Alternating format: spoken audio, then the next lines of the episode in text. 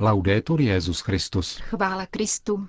Posloucháte české vysílání Vatikánského rozhlasu v úterý 4. října. Vážení posluchači, po krátkém spravodajském bloku vám dnes nabízíme další pokračování seriálu Václavy Benešové o poutích a putováních. Pěkný poslech přejí Jana Gruberová a Milan Glázer. Zprávy vatikánského rozhlasu.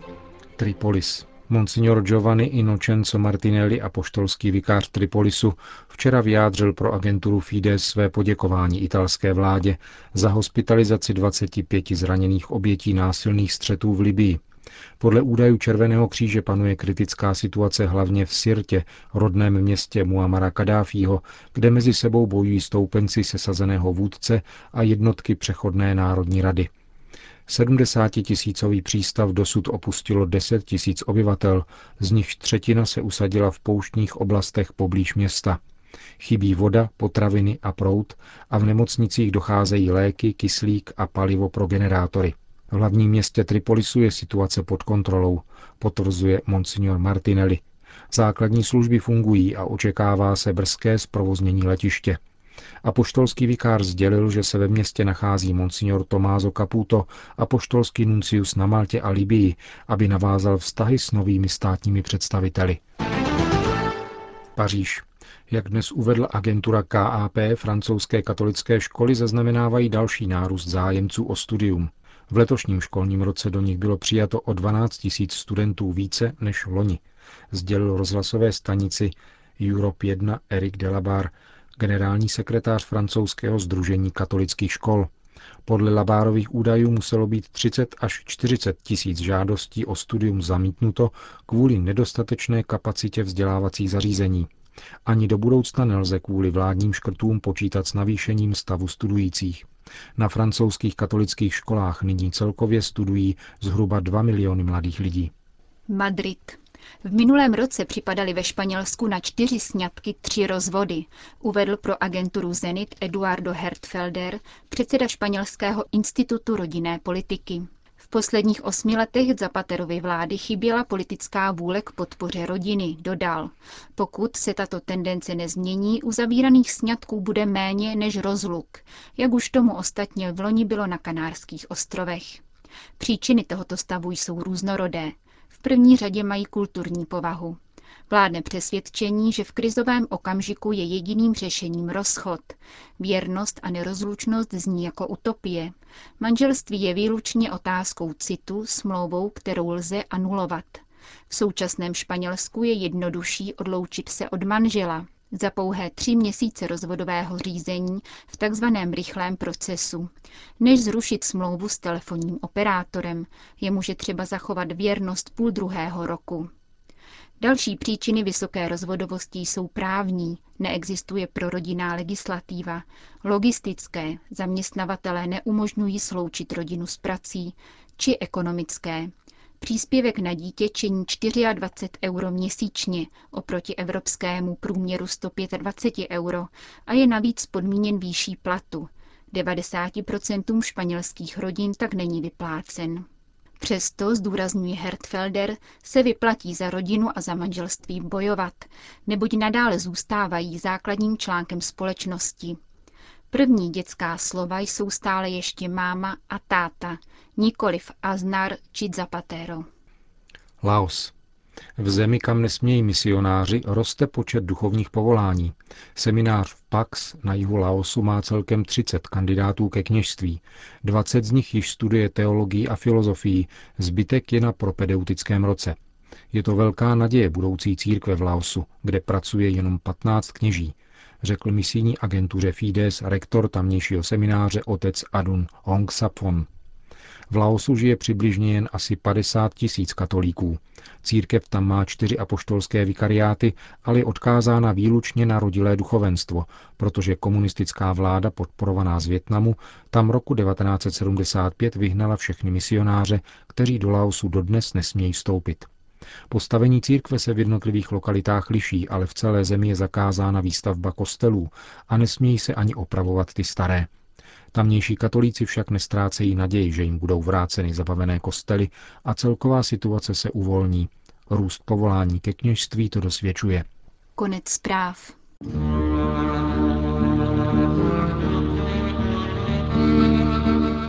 O poutích a putování.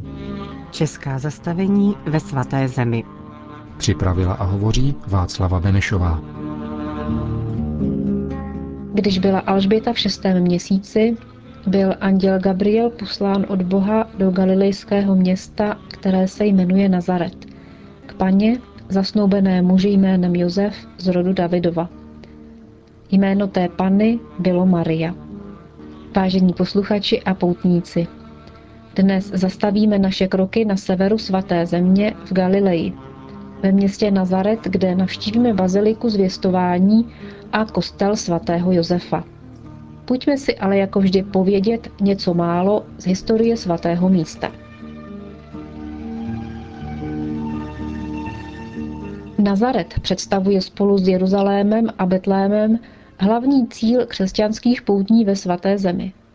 Je místem zvěstování, místem návratu svaté rodiny z Egypta, místem dětství Ježíše Krista i jeho výkladu knihy proroka Izajáše v synagóze. Je ale především poutnickým místem z dob raného křesťanství a zůstává důležitou zastávkou až do dnešní doby. Současná bazilika zvěstování v sobě zahrnuje předcházející stavby i archeologické vykopávky. Dnešní chrám je v pořadí pátou stavbou a spočívá na základech křižáckého kostela. Představuje syntézu historie a víry a je zde vidět vývoj architektury v průběhu 18 století. Podle některých autorů jde o největší křesťanskou stavbu na Blízkém východě. Bazilika je vystavěna v syrsko-románském stylu a jsou v ní vnitřně propojeny dva velké prostory. Vejdeme-li bránou do dolní části baziliky, navštívíme nejprve jeskyni, kde nám tradice připomíná tajemství setkání Panny Marie s andělem a kde poprvé zaznívá Zdráva s Maria, milostí plná, Pán s tebou.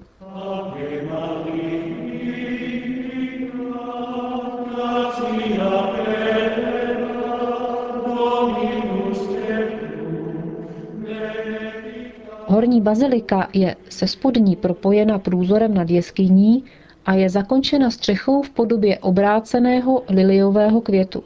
Zde nás upoutá nejen oltářní obraz s vyobrazením Pany Marie jako královny, ke které směřují zástupy svatých, ale také boční oltář nejsvětější svátosti oltářní, který znázorňuje historické setkání papeže Pavla VI.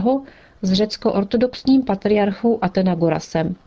Pro zajímavost uveďme, že toto významné setkání se událo v domě kongregace bratří těšitelů z Gecemane na Olivové hoře v roce 1964 a tato stavba byla založena na podnět spolku poutníků diecézy moravských do svaté země v roce 1935 jako cyrilometodějská smírná kaple.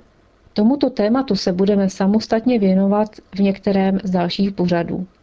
Svoji pozornost ale nyní zaměřme na okružní galerie, kde můžeme spatřit kompozici různých mozaik zobrazující panu Marii v provedení toho národa, který mozaiku daroval. Českou mozaiku bychom v kostele marně hledali, ale pokud se vrátíme do atria před bazilikou, nemůžeme ji přehlédnout, protože je umístěna hned vedle východu. Mozaika Pany Marie je vyskládána různými odstíny modré barvy se zlatým latinským nápisem Královno Čech a Moravy pros za nás. V blízkosti vchodu do Atria snadno najdeme také slovenskou mozaiku s vyobrazením Pany Marie a latinským nápisem Pano bolestná, patronko Slovenska, přijď nám na pomoc. Dalším místem, kde dnes zastavíme svoje kroky, je kostel svatého Josefa, který přiléhá k areálu Nazarecké baziliky zvěstování. Stojí nad tradičním místem domu svaté rodiny s Josefovou tesařskou dílnou. V byzantském období zde stála malá bazilika, poté ve 13. století křižácký chrám a v 17. století františkánská kaple. Současný chrám byl vysvěcen roku 1914.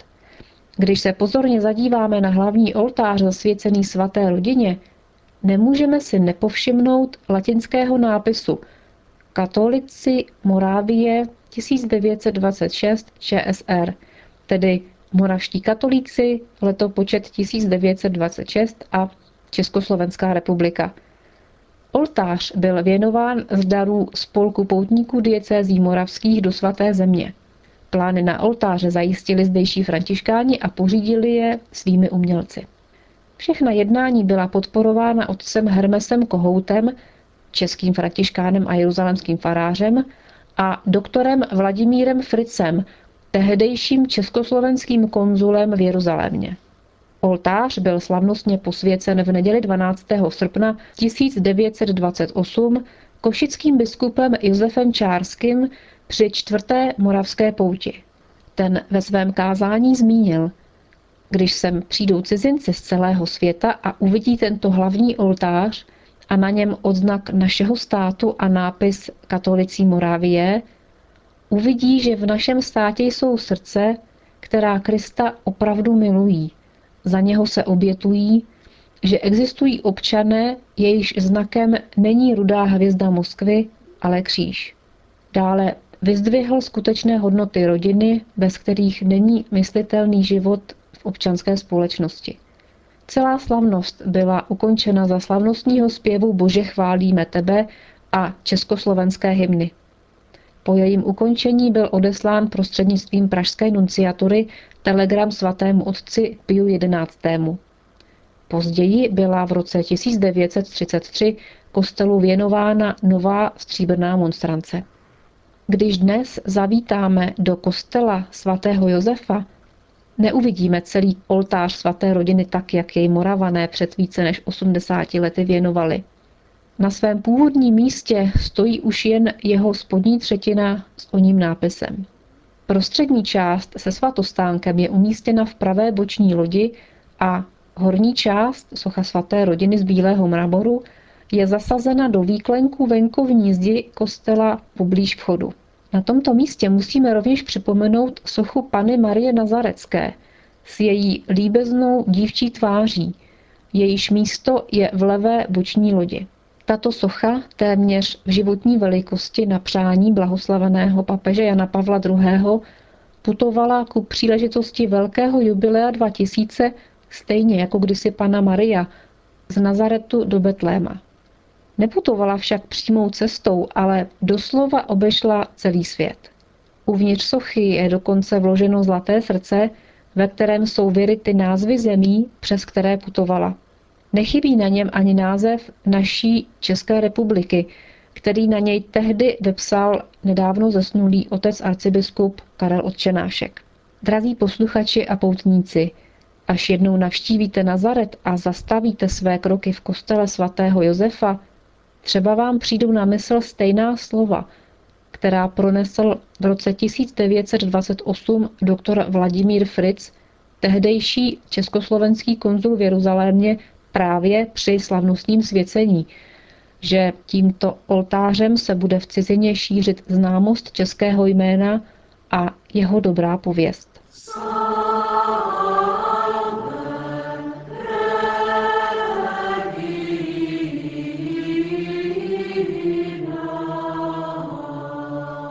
Od mikrofonu se s vámi pro dnešek loučí Václava Benešová.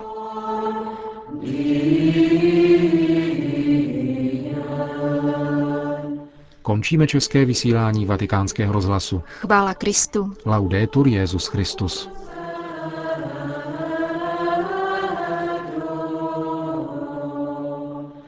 Christus,